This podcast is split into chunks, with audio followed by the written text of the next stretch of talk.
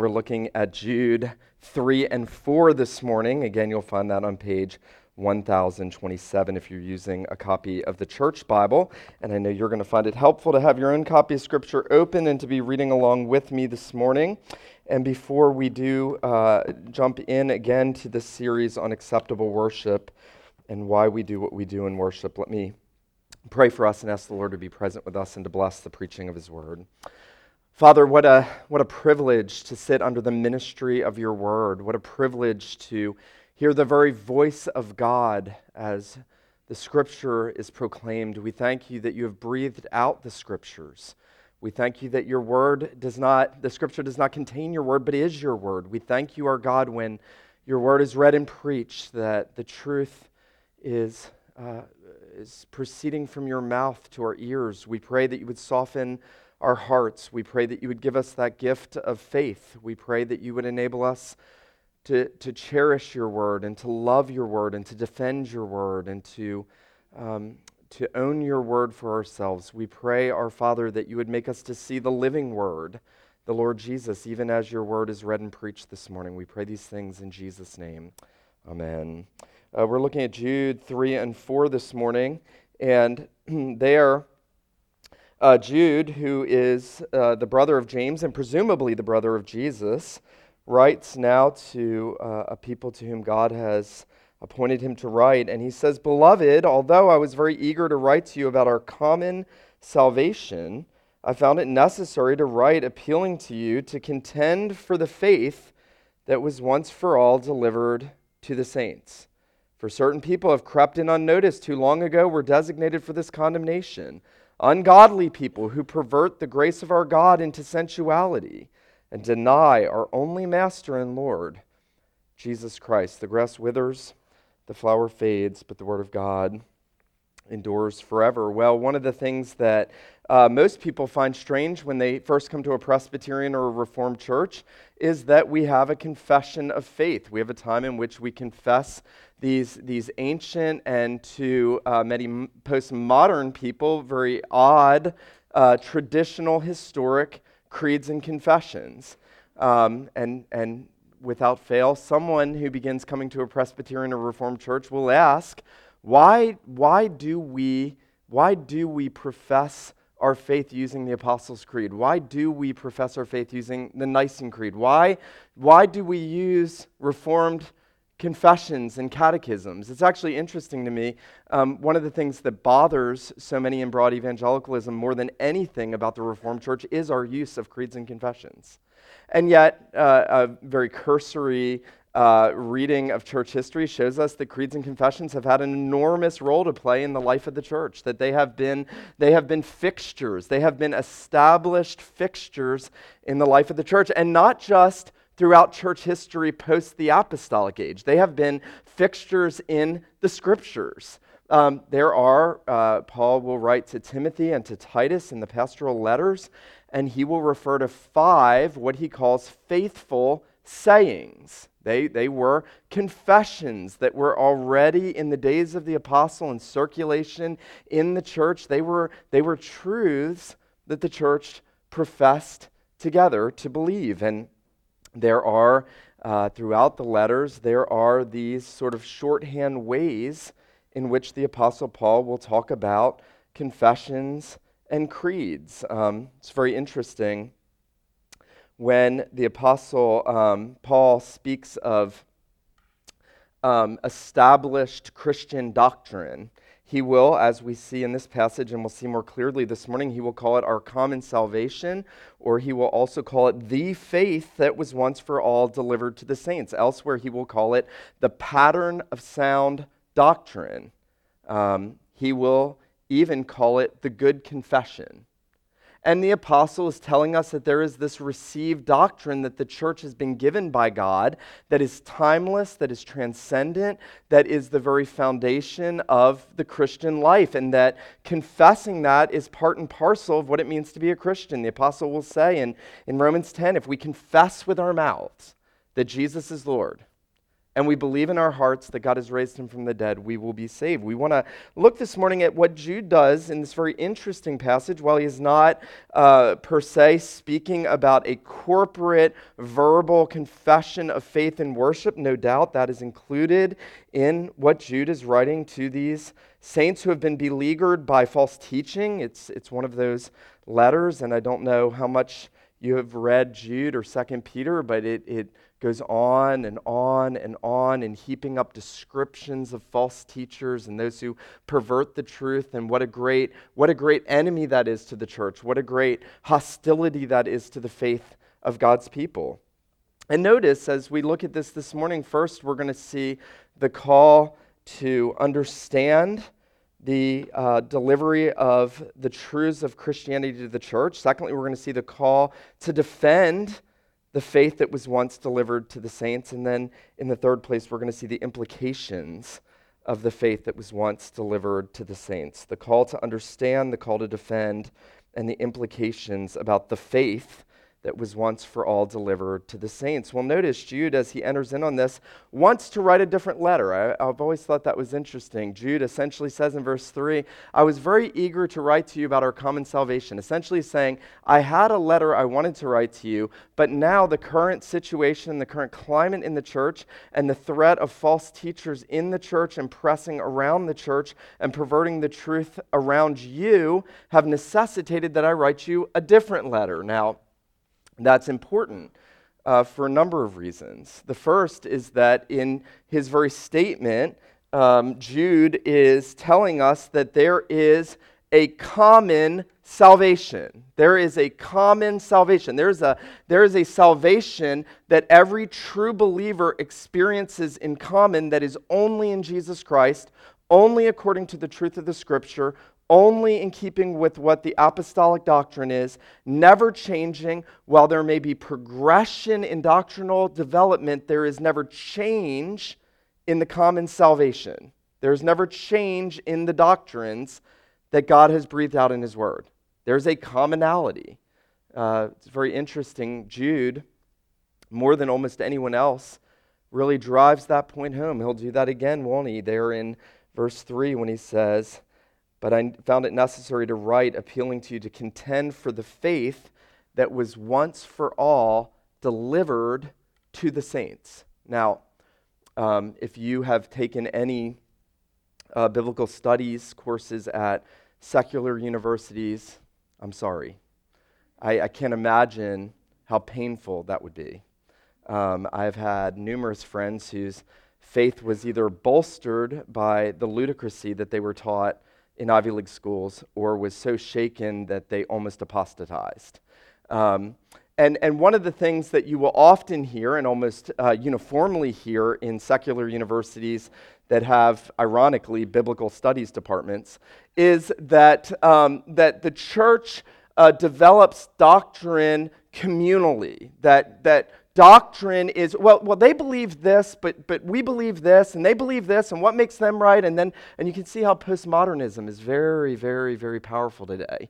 Because if we adopt the idea that that our salvation based on biblical truth is developed communally, and that church history gives us those doctrines, and that the things we read, for instance, in the Westminster Confession of Faith or the Belgic Confession or any of the rich Reformed confessions are merely the product of man, and, and we, we then say, well, all doctrine is a byproduct of men amalgamating things and giving us their opinion, then what we do is we fail to understand the nature of the faith once delivered to the saints by God. Now, notice that as Jude is uh, eager to talk about the common salvation, he is um, he is saying so much, even as he is saying he has to call the people of God to defend that salvation. Notice he says that it was once for all delivered. Now, um, before I unpack that, I want to say there is a way of reading what Jude says here in verse three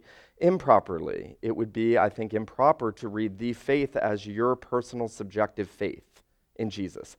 No doubt that is part of the common salvation. If you do not personally believe in Jesus, you will not be saved. If you do not put your trust in Jesus for your eternal salvation, you do not partake in the common salvation. But the faith that Jude is speaking about here is something objective. He is talking about the faith. Uh, the, the use of the article highlights that. He says that I'm writing to you to contend for the faith that was once for all delivered to the saints. Now the question is, when? When was it delivered? Well, it was delivered throughout that period of biblical revelation. It was, it was delivered through the writings of the prophets in the Old Testament. It was delivered through the writing of the apostles and the prophets in the New Testament. It is the, the depository of biblical revelation. Everything that God has breathed out in the Scriptures is the faith, and all those truths that so sweetly comply with one another is called the faith. Um, I'm going to use some Latin terms for you this morning because they're important. Uh, if Uh, you read any books on biblical interpretation and and how how do we know that we have appropriately interpreted God's word, you will come across two two helpful terms to guide you. One is the analogia fide, one is the analogia scriptura, the analogy of faith and the analogy of Scripture. And what those two things are saying is that uh, God's word is so perfect and so harmonious, that God has breathed it out in such a perfect, systematized way that all the truths of Scripture harmonize with one another. All the doctrines fall into place perfectly together, that there are there is nothing that contradicts in the Bible. If you if you think you found contradictions, then then you have not tried hard enough to reconcile them. That's that's your problem. Um, there there are no contradictions in Scripture. God's word sweetly complies. It, it is a beautiful harmony of doctrine. And uh, when we read Scripture and we're wondering, well, what, what about this? What is this actually saying? We, we go to other parts of Scripture and we compare Scripture with Scripture. That's the analogy of Scripture. The Apostle Paul talks about that in First Corinthians two. He, he says we compare spiritual things with spiritual. That's how spiritual people understand the spiritual truths of the doctrines of Christianity. Scripture with Scripture. And then if we ask the question, well, there are those very difficult portions of Scripture. There are those portions that your pastor will never quite one hundred percent be sure about, like why then are they baptized for the dead? I don't know what that means. I have an educated guess what that means.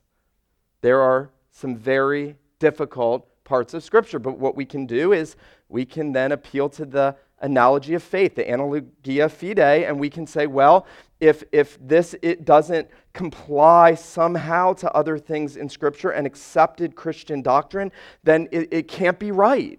That can't mean that there are post-baptismal practices that the early church practiced, because the Apostle Paul would would uh, pronounce a denunciation on that. So We we look at the Scripture and we look at how it works together, and, and what we see is that there is a faith, there is a objective faith, Christian faith, and as the Apostle Paul calls it, there is a pattern of sound words that have been entrusted to ministers of the gospel and to the church. You know, it's interesting when Jude says here that the faith was once for all delivered to the saints. It's such a pregnant phrase. The living God, and I want you to get this today, if, you, if you're bored by creeds and confessions and doctrine, don't miss this. The living God has decided in all of eternity that he would make you a trustee of his truth for its propagation and defense for now and for all time. Now, that that is, that's amazing. Maybe you've never thought of yourself that way if you're a Christian. I, I want to read this. Thomas Manton, wow, this is amazing. Thomas Manton said, um, God has delivered the doctrine and rule of faith to the church as a public trustee. So does the church need trustees? Yes, for truth more than for money. Yes.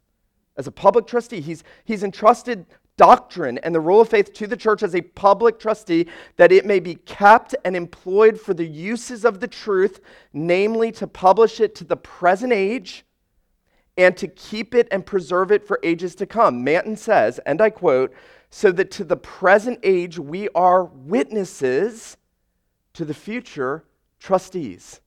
Isn't that marvelous?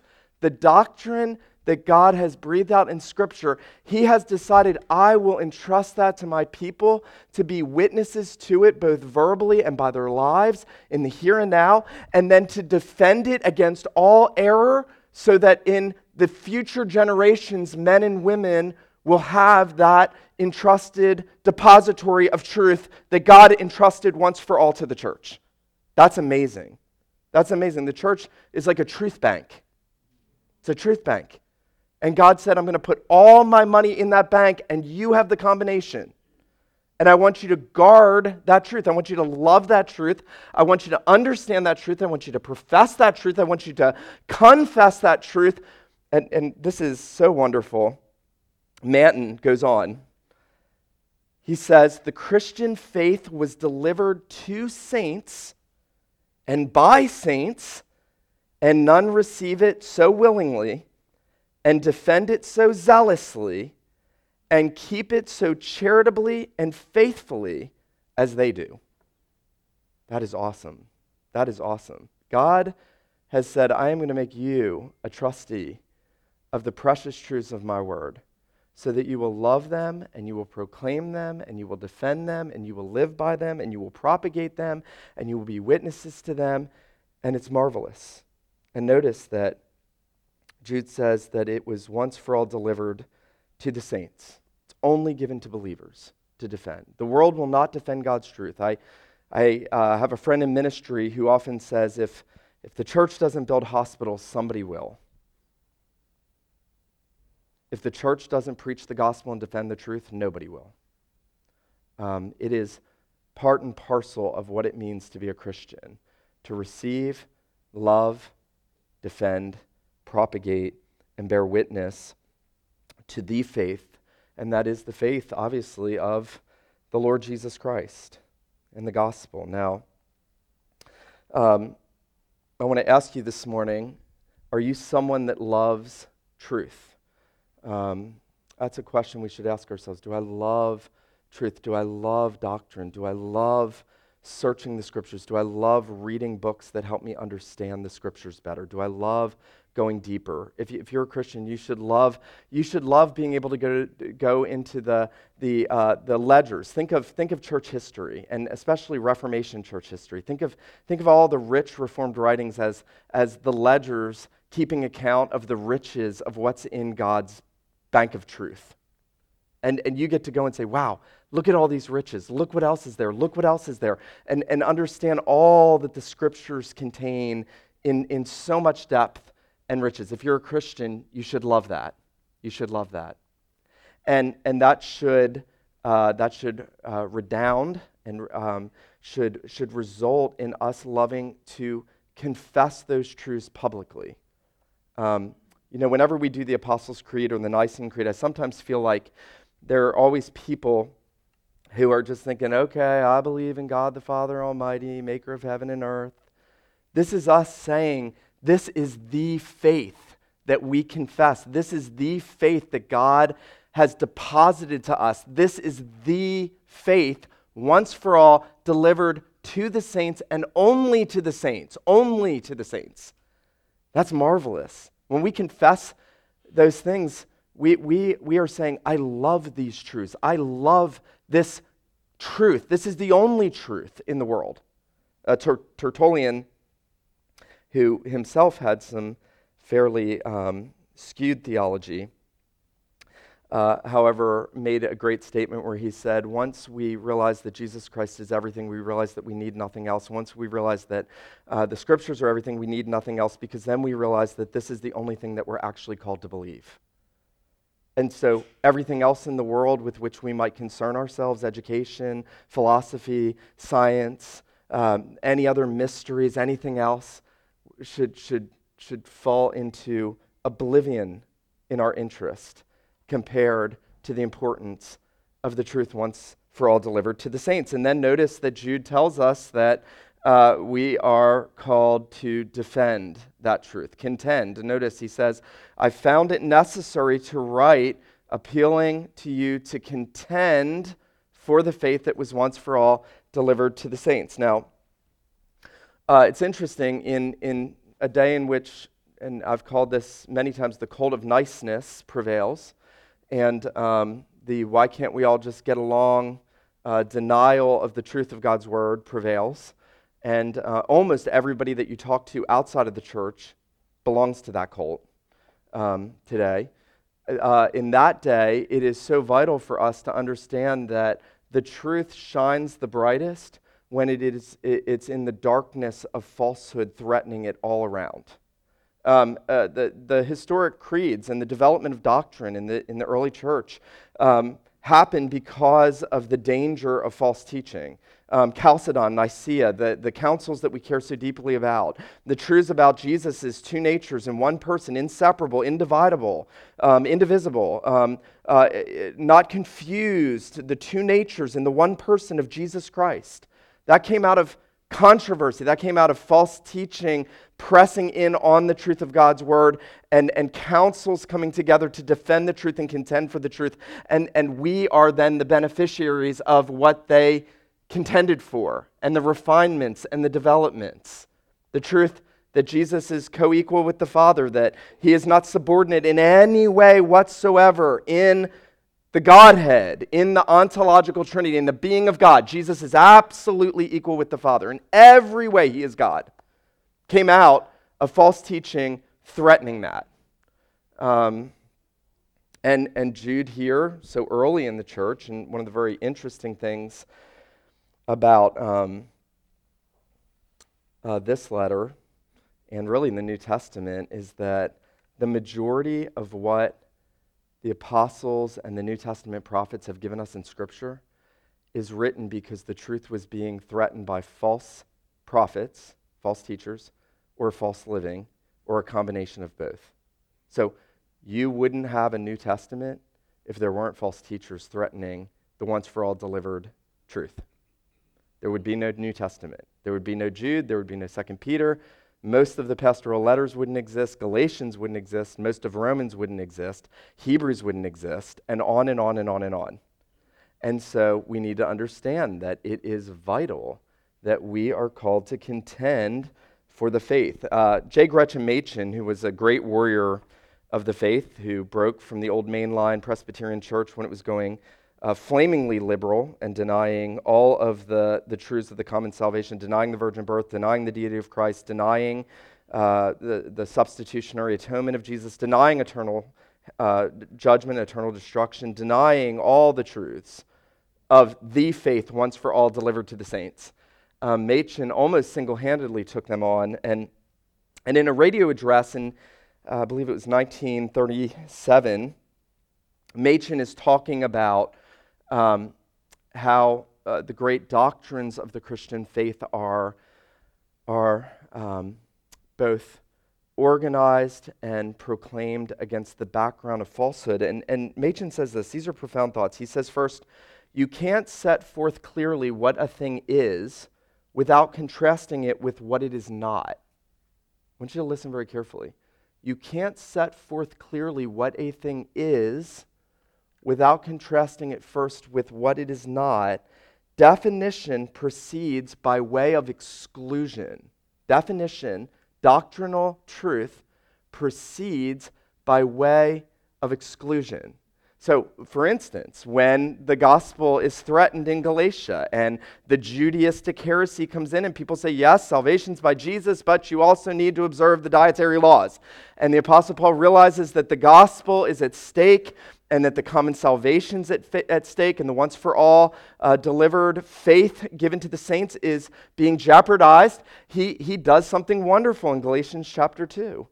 He says to Peter, who was also in jeopardy of losing the gospel, he says, uh, we who are justified by faith in Christ, it's a positive statement, we who are justified by faith in Christ, and not by works of the law, negative statement, definition always proceeds by way of exclusion, we who are justified by faith in Christ, not by works of the law, he says, knowing that a man is justified by faith in Christ and not by works of the law, even we who have believed in Christ and are justified by faith in Christ, know that a man is not justified by works of the law. Go read it, Galatians two sixteen. There you have a proof text of what Machen is saying. He's saying that all truth, and if you want to defend truth, and if we want to contend for the truth, we have to realize that all truth is definition proceeding by way of exclusion. And that when we want to say what we're for, we must necessarily say what we are not saying and what that truth is against.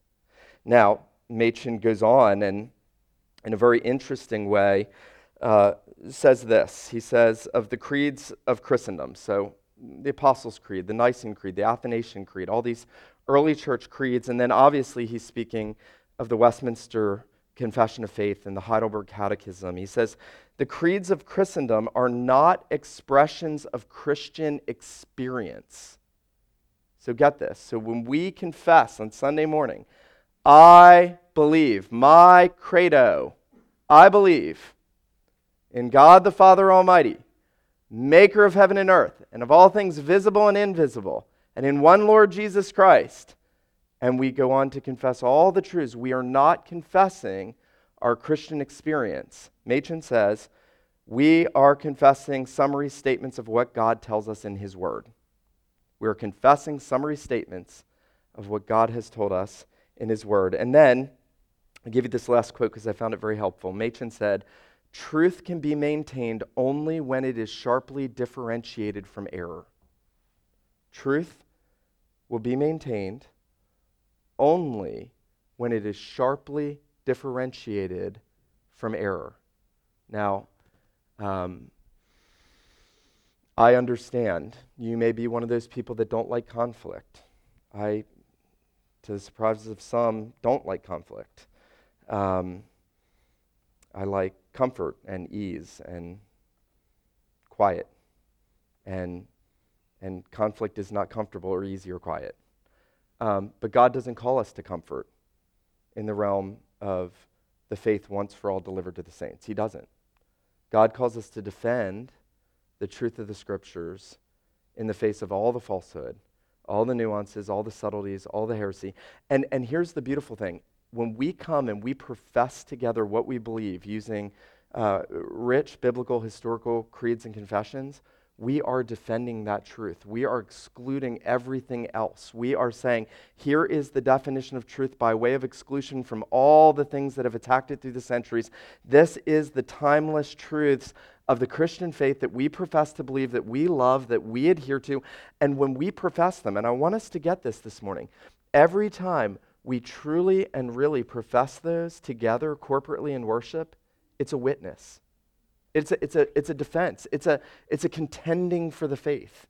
And then when, when we take it from the corporate nature of it into our individual lives, and, and the truth grabs hold of us, and that I'm not just saying, well, yeah, I give an intellectual assent to that. I believe in one God. Of course, there's only one God, but it owns us. It owns us. The truth must own you. If the truth doesn't own you, it's not the faith once for all delivered to the saints. And and when it owns us, we start to realize how precious it is, and we long to defend it. We long to confess it. We long to proclaim it. Um, another theologian who, who ministered with Machen uh, said this, most modern people hold the view that a creed is something to be forced. I think a lot of people have that view. A doctrinal statement that we confess together, that's being forced, you're forcing that on us. He says most people have that view that a creed is something to be forced or imposed on other people. He said that's utterly perverse. Nothing could be further from the proper function of a creed. It ought to be a very joyful affirmation of the truth, a very joyful affirmation of the truth with the benefited affirmant and him wanting to pass on to others in a clear and simple form those truths that he is professing. So what we are witnessing, you know, we're going to come to the table later, and the Apostle Paul has that interesting statement in First Corinthians eleven um, where he's instituting the supper, and he says, as often as you do this, you proclaim the Lord's death until he comes. corporately. You, I don't know if you know that. When you come to the table, if you're coming with a right heart and you're coming examining yourself and seeing your need for Jesus and wanting to feed on Christ and needing his atoning sacrifice and needing his substitutionary death, we are collectively proclaiming the gospel, proclaiming the truth to anyone who might come in that doesn't yet know, or maybe has been here for many, many, many months or years and doesn't know the truth in their hearts. That is a witness. That is a proclamation. It should be a joyful affirmation that results in propagating truths to others. Now, I want to say this. In the third place, Jude moves on from calling us to understand the nature of the faith that was once for all delivered to the saints and calling us to defend the faith that was once for all delivered to the saints, to explaining the byproducts of the faith that was once for all delivered to the saints. Notice verse four, he says, why is it necessary to do this? What is the effect of false teaching? He says, for certain people have crept in unnoticed. Notice the, the stealthiness of false teaching. False teachers never say this. They never say, hey, I'm a false teacher. Guys, listen up. False teacher. Seriously. These guys over here, boo. Yay for us. False teachers. They never do that. Never. Notice Jude says they creep in unnoticed. They're stealthy. They creep in unnoticed, who long ago were designated for this condemnation. Jude says, ungodly people who pervert the grace of our God into sensuality. It's okay for you to live in sexual sin. You're justified. Don't worry about it. That's false teaching. Hey, you know what? Um, I just heard the story of a minister, I think it was on in C N N, who had been caught in an affair, and he was like, well, you know, I love this woman, and you know what? Jesus paid for all my sins. It's false teaching. That's false teaching. They deny the grace of God, they turn it into sensuality, and they deny our only Master and Lord Jesus Christ. Now, what Jude is doing, and this is the important thing we want to take, is not to just say, okay, those guys over there teaching things that aren't part of this, and well, you know, they've got their thing, we have our thing. What Jude is saying is that the, the faith, the once for all delivered faith, that the truth, Paul will say, the truth that accords with godliness. So that if I am believing the truths of Scripture, if I'm believing the Jesus of Scripture, if I'm believing the true gospel, godliness should be the byproduct in my life. Not perfect sinlessness, but godliness, holiness. The truth accords with godliness. Why defend the truth? Because it produces godliness and Christ-likeness in the lives of those that really believe it. Why reject falsehood? Because it leads to ungodliness, sensuality, and condemnation. You see, it's not just mere verbal assent to this statement or that statement, to this doctrine or that doctrine. Um, everything that we believe has an implication to it. If, if someone began to deny eternal punishment. There have been many who have done that. That is going to have uh, uh, an ungodly influence in your life. If you begin to say, well, maybe hell isn't eternal, it will impact your, your, your it, it will lead to ungodliness. It will. It will necessarily lead to that.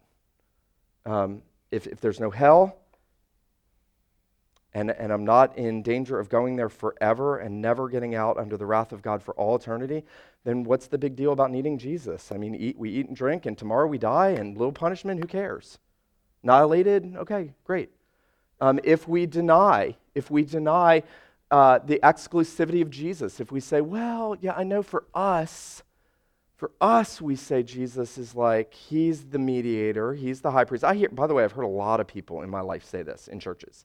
For us, for us, if you, if, okay, if you don't take anything else from this rant, because this is more of a rant than a sermon this morning, I'm sorry about that. If if you, I know it's a rant. If you, uh, if you don't take anything else away from this, and I hope you take a lot more away, but please catch yourself improperly saying "for us" whenever you speak about doctrine. Like, make one of your goals in the application of this sermon. Never to have a conversation about doctrine with somebody and say, well, for us, it's either this is what the Scripture teaches and the church has affirmed, and yes, there has been a lot of variation in the church over the years, but it doesn't mean that we reduce it down and say it doesn't matter. But is this truth squarely taught in Scripture? Is it confessed by the church? And, and I, I will say this unashamedly, I think the Reformed confessions are not perfect, but they are the best explanation of Christian doctrine in, in all of the subjects of Scripture, all the doctrinal systematic subjects. The Reformed creeds and confessions are the richest and the fullest. And, and if, if, it's not, if it's not received by uh, the church throughout the centuries and the millennia uh, d- d- more or less purely, then, then it's not biblical doctrine. And, and so we want to guard against saying for us, but we want to test it. We want to say, um, will this make me, and I think it's always a good question to say, and I do this as a pastor a lot, actually. Um, if I have to counsel someone who's living in sin and um, and I'm not sure they're repentant, I have to do this with my own heart. Um, the worst thing in the world would be for me to say, hey, don't worry about it. You're justified. Don't worry about it. That would be very easy to do. But if that fuels ungodliness, then there's something wrong. The Bible says, don't be deceived, the unrighteous will not inherit the kingdom of God. Fornicators, adulterers, idolaters, homosexuals, thieves, drunkards, sodomites will not inherit the kingdom. But such were some of you. You were washed, you were justified, you were sanctified in the name of Jesus and by the Spirit of the living God. So if you've been washed in the truth of the gospel in Christ, that should result in a de- desire to live a godly life. And all those truths have implications. Now, what does that mean when we confess publicly? Um, I think minimally, it means that we should be not only um, verbalizing intellectual assent, but we should be coaching our hearts. I had uh, a mentor, uh, Phil Ryken, who used to walk every Sunday. I'd see him do this, and I ne- and one of the other pastors pointed it out. I'd see him mumbling something as he walked over to the pulpit to preach. He would be, he would, um, he'd be kind of mumbling something, and um, and one of the pastors said, "You ever see Phil walking up to the pulpit and and kind of talking to himself?" And I said, yeah, yeah, I, I've seen that. And he goes, you know what he's saying? And I said, no, what? And he said, he's saying, I believe in the Holy Spirit, I believe in the Holy Spirit, I believe in the Holy Spirit. You see, he wasn't just saying, I believe in the Holy Spirit, let's get this over with. He was appropriating the truths that we confess to believe at the moments when he needed that truth to grip his heart the most behind the pulpit and out in public. We we should be taking the confessions that we confess and we should be appropriating them to ourselves and proclaiming them to our hearts and stirring ourselves up to believe them when we're out in public, when we're rubbing shoulders with people that don't believe them around us, when we're in the church. So our public confession of the, the faith should then drive us out to live godly lives, to be a witness to those truths both in word and in life. And and they should be gripping our hearts through the week in all that we do. Um, I have many times, and when um, my mom passed away, um, began, and subsequently to that, began thinking about that phrase, I believe in the resurrection of the dead, very differently than I've ever believed it before. Do I really believe in the resurrection of the dead? Do I really believe that my mom is going to rise one day? Do I really believe that I'm going to rise one day? Do I really believe that you will rise to either eternal life or judgment one day? Yes, I do. But how, how often do we ask ourselves, I believe in the resurrection? How often do we defend the doctrine of the resurrection? The Apostle Paul uh, dedicated fifty-nine verses in First Corinthians fifteen to defending the truth of the resurrection against people denying it. Um... You know, I want to encourage you that we are together in the common salvation that we have in Christ. And we are together believing the same once-for-all faith delivered to the saints.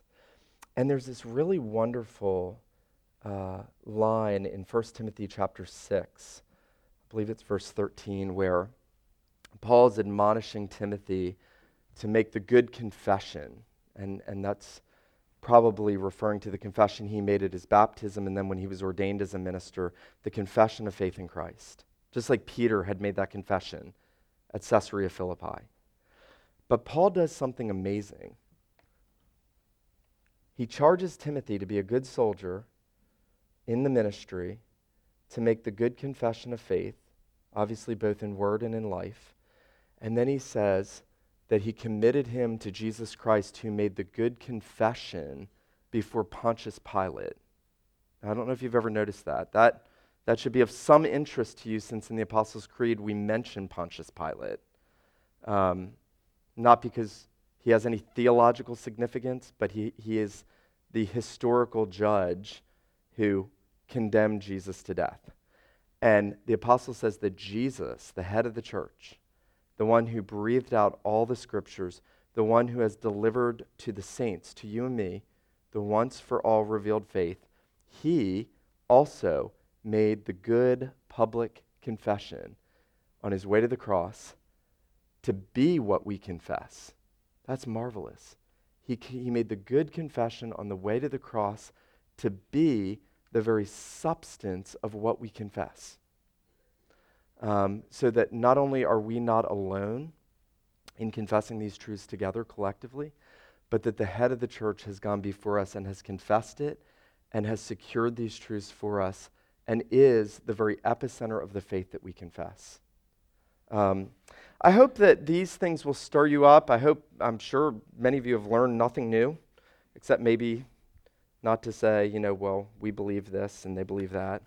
Um, but I hope that you'll think about the importance of a confession of faith. I hope that you'll think about the importance of you being among the saints in the congregation, confessing your faith, being owned by those truths, having them permeate your hearts and your minds afresh, maybe, maybe for the first time. You know, maybe, maybe your heart's never been gripped by the truths that we confess in the Christian assembly. Or maybe for the ten thousandth time. You've been saying them since you were a child. You're still saying them. Um, may God give us grace, and may the Spirit give us ears to hear what he says this morning to the church. Let me pray for us. Father in heaven, we do pray that you would make us a people that love uh, the pattern of sound doctrine, a people who love your truth, a people who understand the preciousness of your truth, and who um, uh, who confess it, and who proclaim it, and who seek to live in accord with it, and who defend it against all perversion, all false teaching, all error, all ungodliness. We pray, Lord Jesus, that you would be merciful to us. We pray that you would be to us again this morning the great high priest of our confession. As you say in the book of Hebrews, we pray, our God, that you would establish us in these faithful and precious and eternal truths. We pray, our God, that you would be honored in the witness that we seek to bear in both word and in life. We pray these things in Jesus' name. Amen.